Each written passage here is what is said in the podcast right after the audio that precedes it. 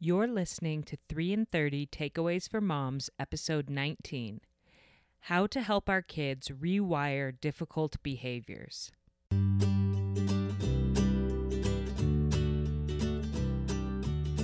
Welcome to 3 in 30, a podcast for moms who want to create more meaning in motherhood. Each 30 minute episode will feature three doable takeaways for you to try at home with your family this week.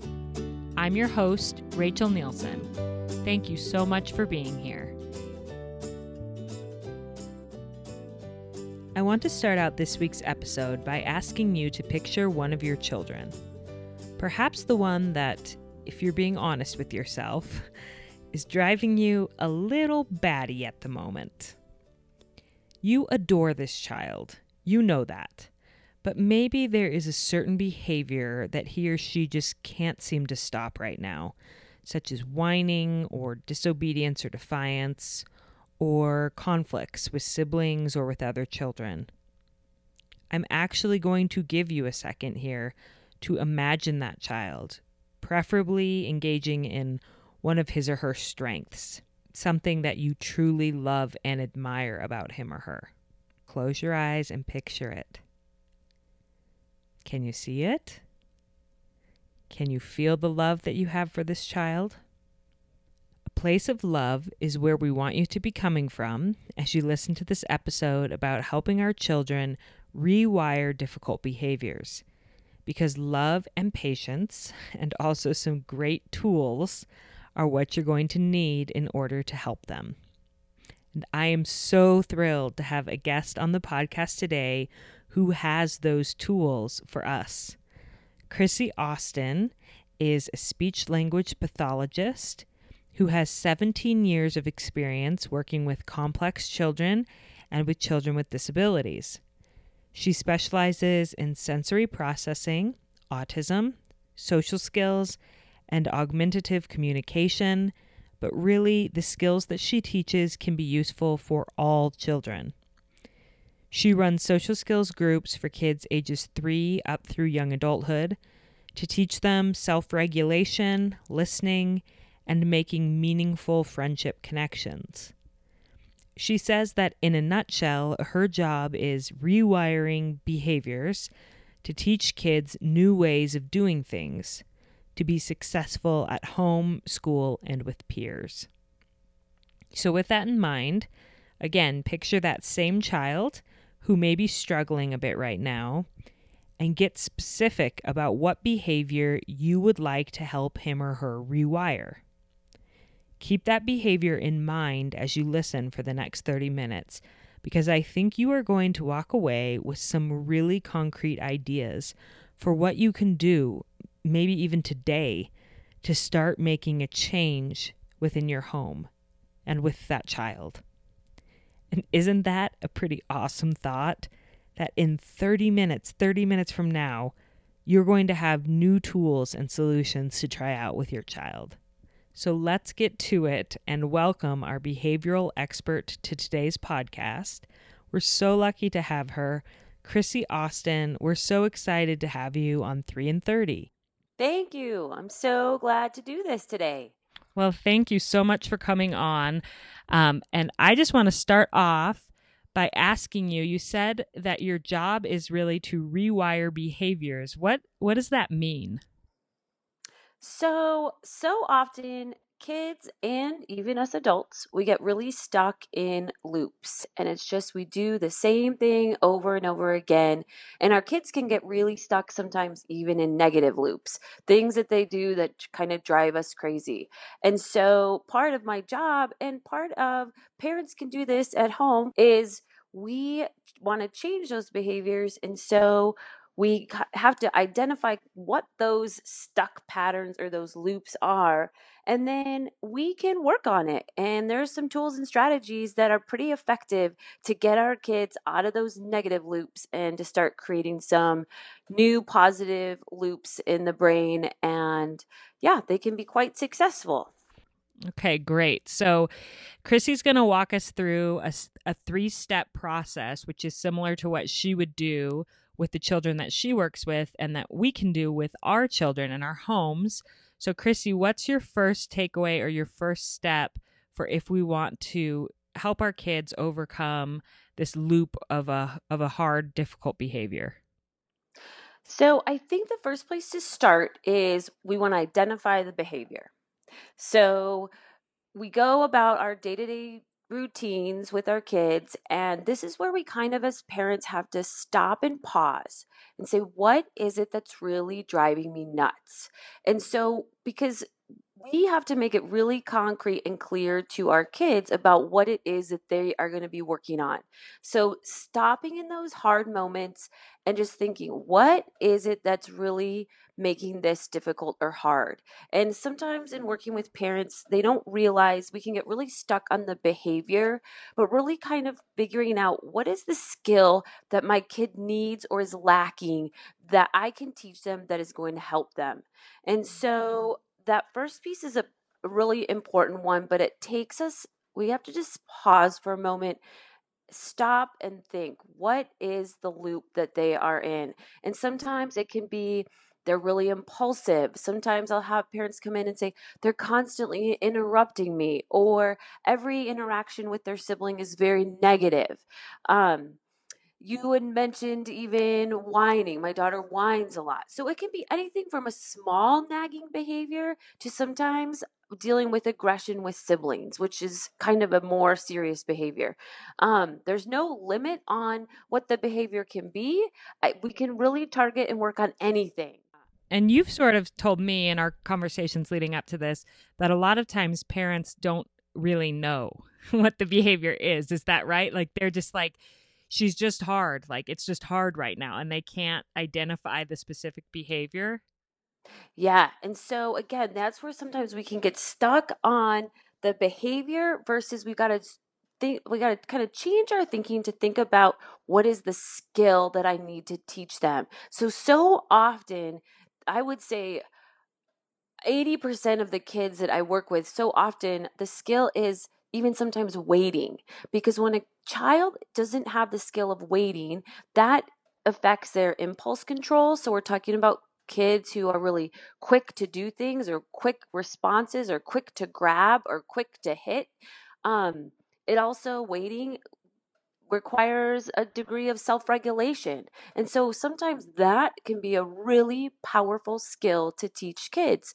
And so if waiting is going to help make your life easier if you're on the phone or talking to a parent and your child's climbing all over you or is wanting your attention um, or even with siblings waiting to take turns so waiting can be a really powerful tool parents sometimes are like oh i have oh I have to teach my kid to wait. Yep, we're gonna we are gonna work on waiting. And listening is also another common one that I often hear parents, well, they just don't respond. I'll say, hey, it's time for dinner. And they just continue to play with their Legos. And so listening is another skill. And it's, kids go to school and teachers say, time to listen. Well, for many kids, that's very abstract. What does listening mean? Which- so, how do we go about breaking down the skill and teaching them how to wait or how to listen? Um, is that your second takeaway or your second step? Yeah. So the second step is the most crucial step, and it's sitting down with your child. And I always make things visual because when you put it on a piece of paper, it's real and it exists.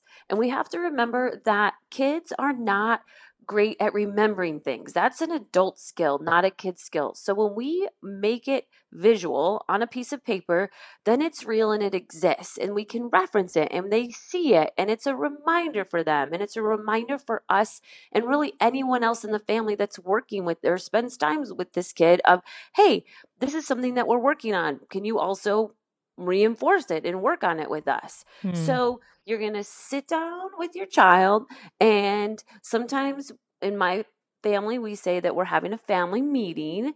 And the first time that this happened in my house, it was not super fun because kids don't necessarily like to be called out on on what something that's not a strength. And of course, as parents, we are going to approach things in a very friendly way of, hey, I've noticed, and we always are without judgment when we talk about these things with our ch- with our children.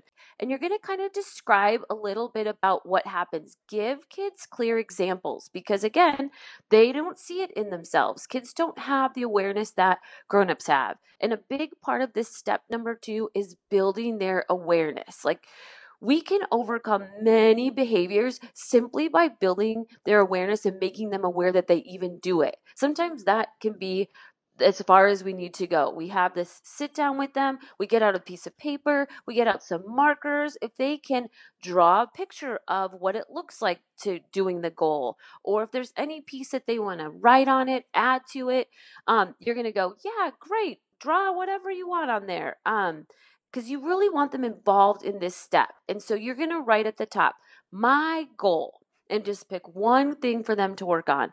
And we always write it in that kind of language. My goal, as if they're reading this piece of paper, is, and then if it's listening, then you're just gonna. I always write a big ear because many of my kids can't read yet, so I just write use a lot of pictures, and I'm a terrible drawer, and it doesn't matter. It doesn't have to be mm-hmm. fancy. And I always say listening the first time. And what does that mean? And you're just gonna talk about it. So when I say time to put on your shoes, you're gonna listen and put on your shoes. And if it's time to brush your teeth, you're gonna listen and brush your teeth. And of course, it's like, okay, this is not really like how is this just instantly going to work? But again by sitting it da- sitting down with your child and making this kind of a big deal like we're sitting down and this is going to be your goal that is going to build that awareness and they they're going to see wow this is really important to mom and dad. Now we're going to use this language a lot. When they are listening you're going to say things like Thanks for listening. Great listening. Research shows positive reinforcement changes neurological loops in the brain at a neurological level. So, this is a really key thing for parents to remember. Negative reinforcement also changes neurological loops in the brain and it reinforces them to stay. Positive ones, when you've set a goal, actually neurologically changes loops in the brain. So you want to be the crazy person constantly being like, whoa, cheerleader all the way.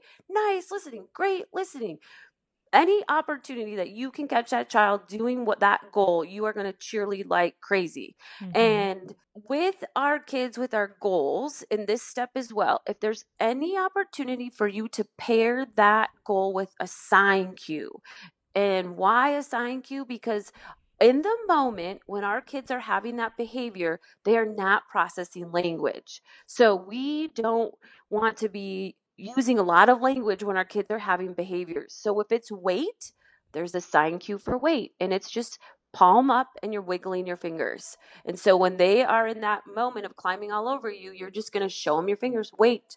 Listen is an L at your ear. You're listening. So in that moment when they're not listening, you're not going to use a lot of language. You're going to just show them that sign cue. I love that about the sign cue. And I I actually tried this with my daughter. So my 3-year-old daughter has um she loves to whine.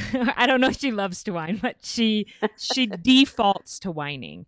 Um, she's in a loop. yes, she's in a loop. That's probably a better way to phrase it more so than my son ever was and i i have you found that that some kids have struggle like i know all kids whine but it seems like she does it more so like she falls into that loop more easily is that yeah. can that be true Absolutely. And we kind of measure that. I always ask parents intensity and frequency. Mm-hmm. If the intensity is high and the frequency is high, then we know we have something we need to work on. Oh, that's good. And so I've tried any number of things, and people say, you know, to tell her, I can't understand you when you talk like that, or use a strong voice instead of a, or use a big girl voice. Like I've tried all that. But you're right. I've noticed that it's like she can't even hear me. She's not hearing words anymore.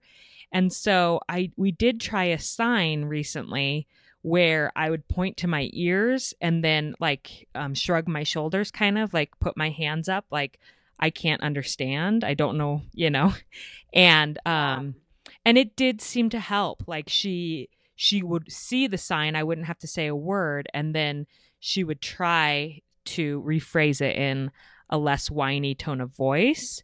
Um, but I think my problem is consistency with that. So maybe it's this third takeaway that we're going to go to with the reinforcement or the consistency, because I do think that it was helping.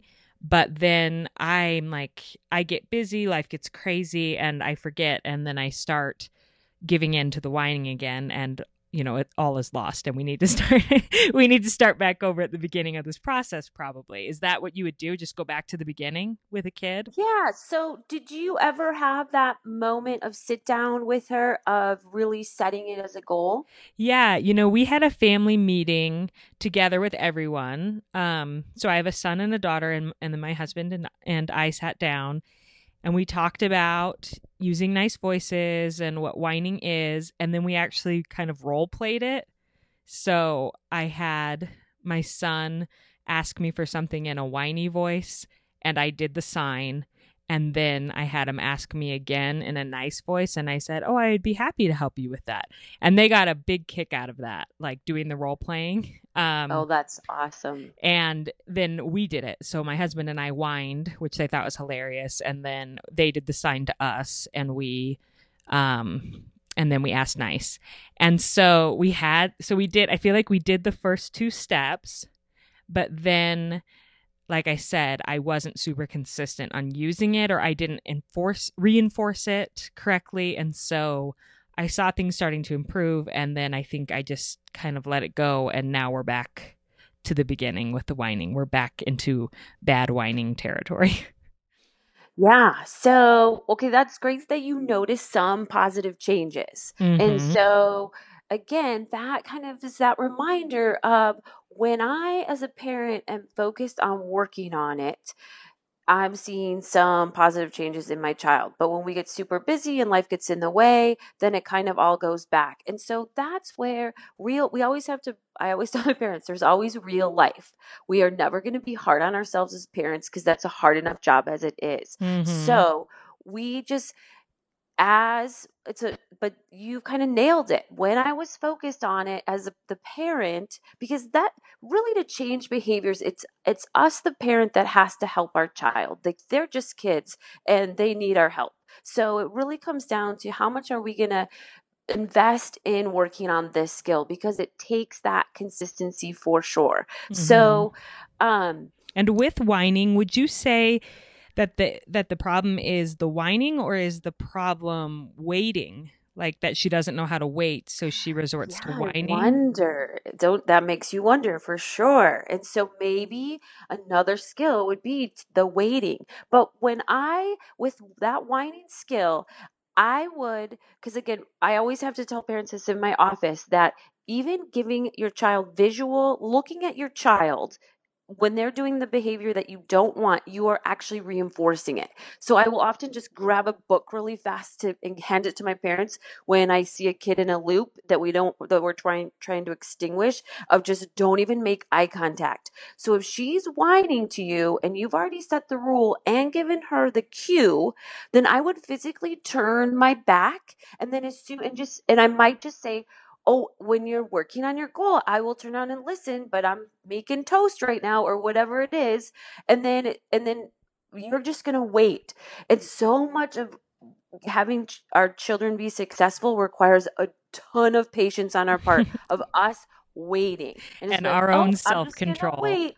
Yes. And our, absolutely of just, okay, I'll, I'm going to wait till I hear your big girl voice. I'll be here for you, but and then you're just and then you're going to stop talking and see if she can change. And we always want to catch our kids being successful.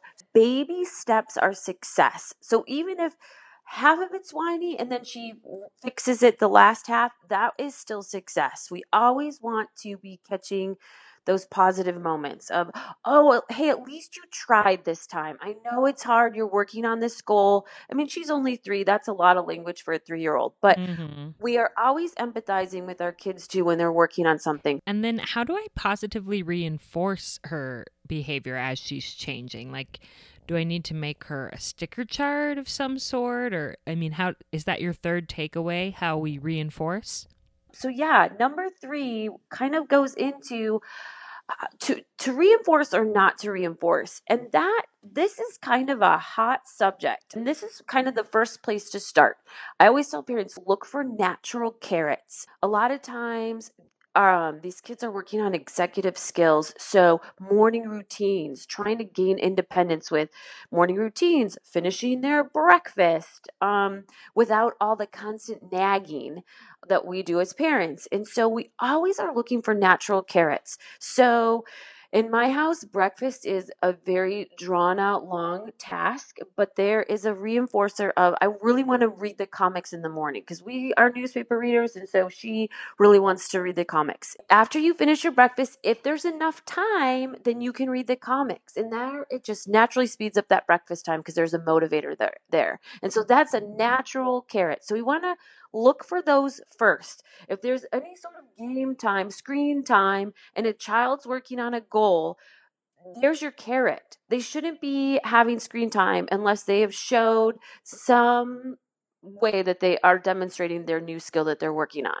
Um, if we are working on a skill and we're noticing, like, well, yeah, the kid really doesn't care if they're working on it or not. And this is kind of my disclaimer one in eight kids right now has some degree of sensory processing, something or other going on. And so that might mean they might have some um, rigid behavior. They might have some uh, uh, focus and attention is challenging. There might be some challenges in auditory processing, but not enough to quite have a diagnosis in any area of Asperger's or but there might be some Aspergery kind of traits. And so one thing we know in these kids, 1 in 8, that's a crazy statistic, I know, but we know that dopamine levels in the brain are lower in these kids. Those natural feel good endorphins are at way lower. And so they are not natural people pleasers. And so that's one thing to be cautious of. There's lots of research out there showing this because some parents will just say they really don't care.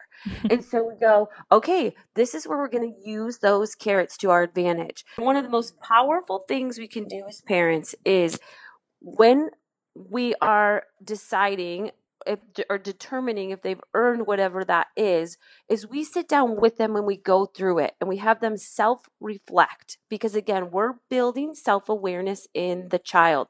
It's not so powerful for us to judge them and say well i think you did pretty good with being nice to your brother or i think you had a good attitude today. We want the child to, to tell us how do you think you did with that? And kind of no matter what they say is going to be a positive thing because our ultimate goal is building that self awareness in the child. So we set what it is that we want them to see, and then we can tie that to some sort of reinforcer. If they're little kids, a treasure box is a really simple thing. I tell parents don't fill it up with a ton of things. Go to the dollar store, wherever, and get a bunch of things, but change that treasure box out a lot so that it stays novel for them. Only put a few things in and just kind of rotate some things in and out of there so it's always novel. If they're a little bit older, really involve them in what they think they want to earn. Is are they going to earn extra TV time? Are they going to earn I get to pick a dinner or I get to pick out my favorite dessert? Um, I get to stay up 15 minutes later than my brother or sister whatever it is, you really want them to be involved because if it's reinforcing to the child, it will change that loop. But so often as parents, we think we we know what the child wants to earn, and then it's not a match of what the child wants to earn. Um, and of course, sometimes we get those crazy answers of like, well, I want a PlayStation. And of course, then we reel them back in of like, hmm, let's think about this. But again, we can make it functional and we can make it things that we're already doing in our homes, like a special dessert or picking out your favorite dinner or having getting to stay up later than a sibling is actually highly motivating to kids. Mm-hmm. I love that. And I feel like where you mentioned that there's a little bit of controversy with reinforcers, and I, I think what you're probably alluding to is um, some people are like anti uh, praise or that you shouldn't overpraise the kids is what some people are saying.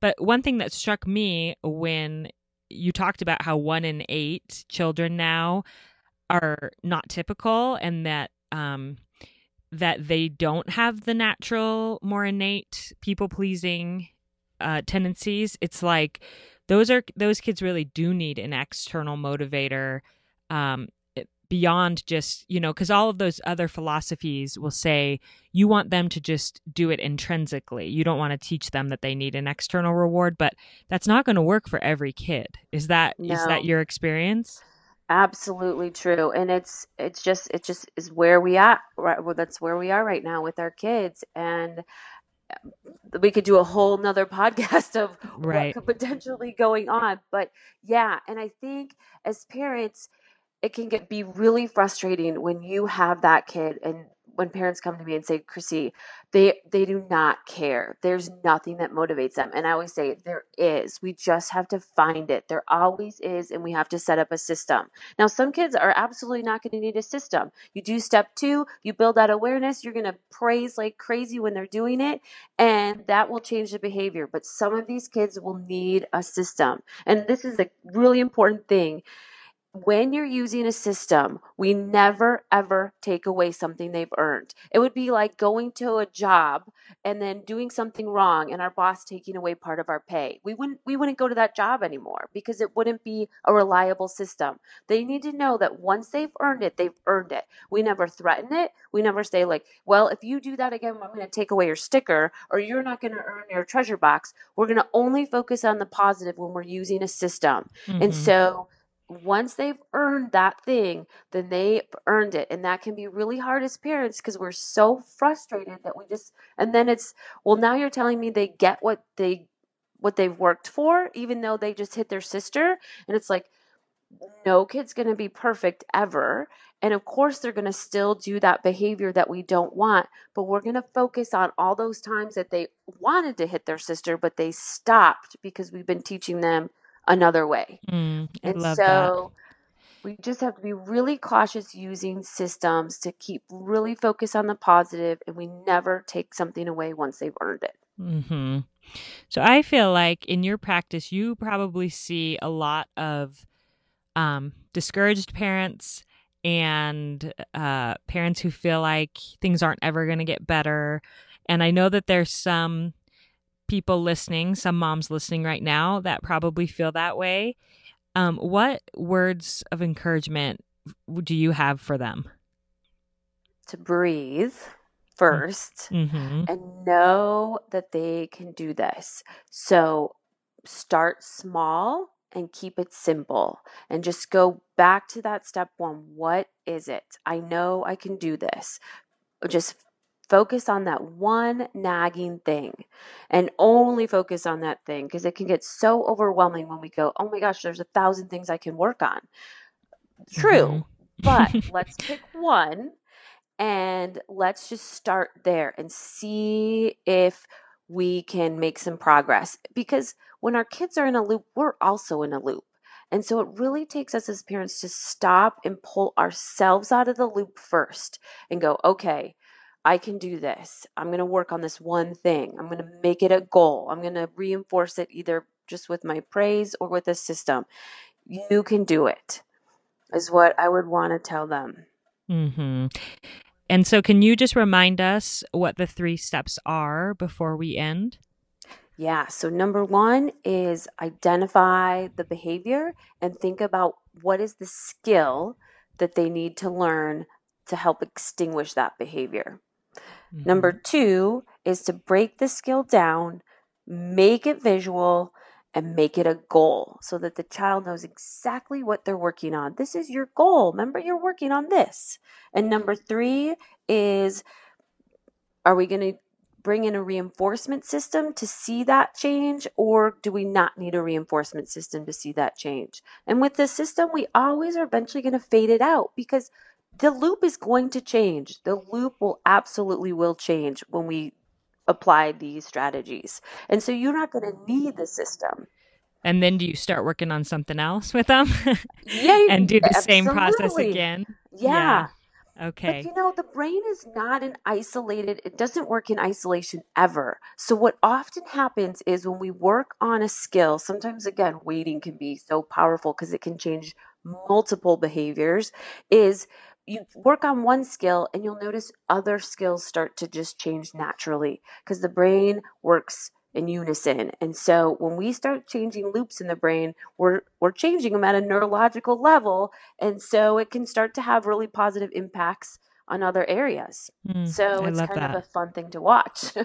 Thank you so much, Chrissy. I'm sure there's so many moms listening that are like, I want to work with her. and unfortunately, they can't all work with you. Your practice is in Oregon, is that right? Yeah. Yeah. Southern Oregon. Yeah. So if moms aren't in your area, where where could they look? Like is there should they google a certain type of therapy and see if it's available in their area for their kids or is there a book that you would recommend if they want further assistance? So social thinking is Michelle Garcia Winner um she has a lot of different conferences around and she has some clinics. So, a lot of what we're talking about is related to social thinking or social cognition. So, you could Google that in your area because I know there are some clinics that have that. Um, two of my favorite books one of them is Kids Beyond Limits.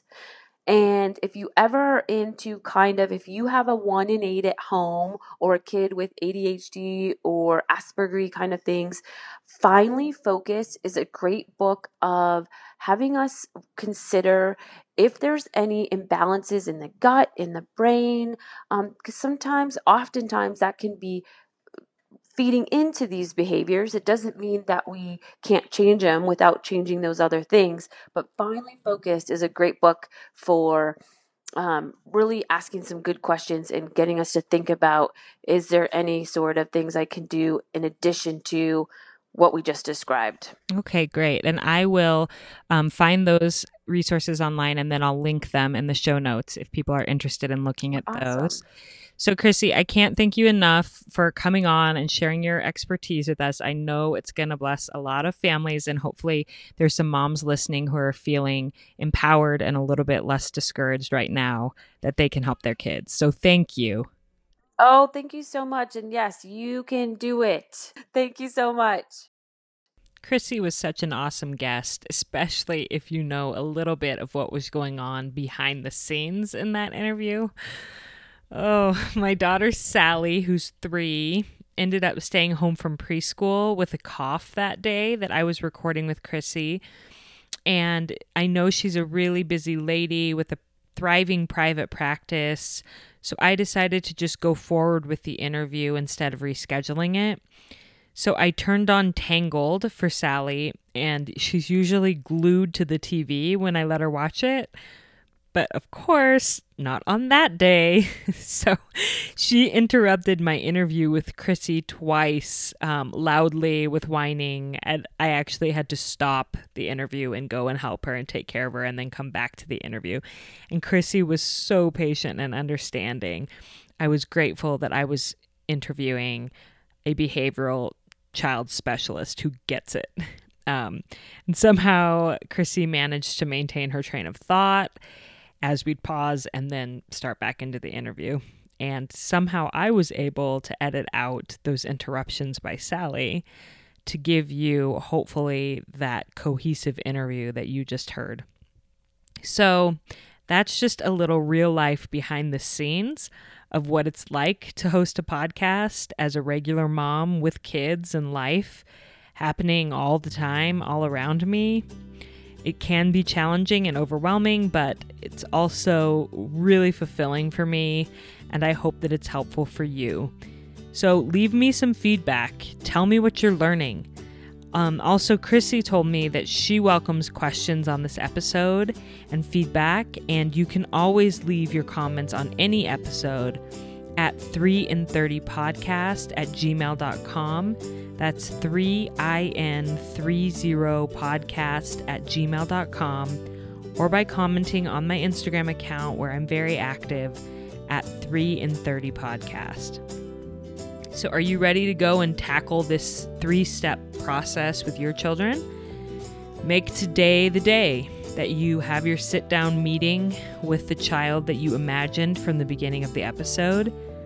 Specify a goal and make it visual with a drawing and possibly a hand signal. and then see how they do with that and decide if you need to also add some sort of an external motivator or reinforcer. And as Chrissy said, you might have to, you might not have to. Moms, thank you for all the good work that you are doing in your homes and in the communities all around you. I really hope to hear from you, and I hope that you have a great week with your family.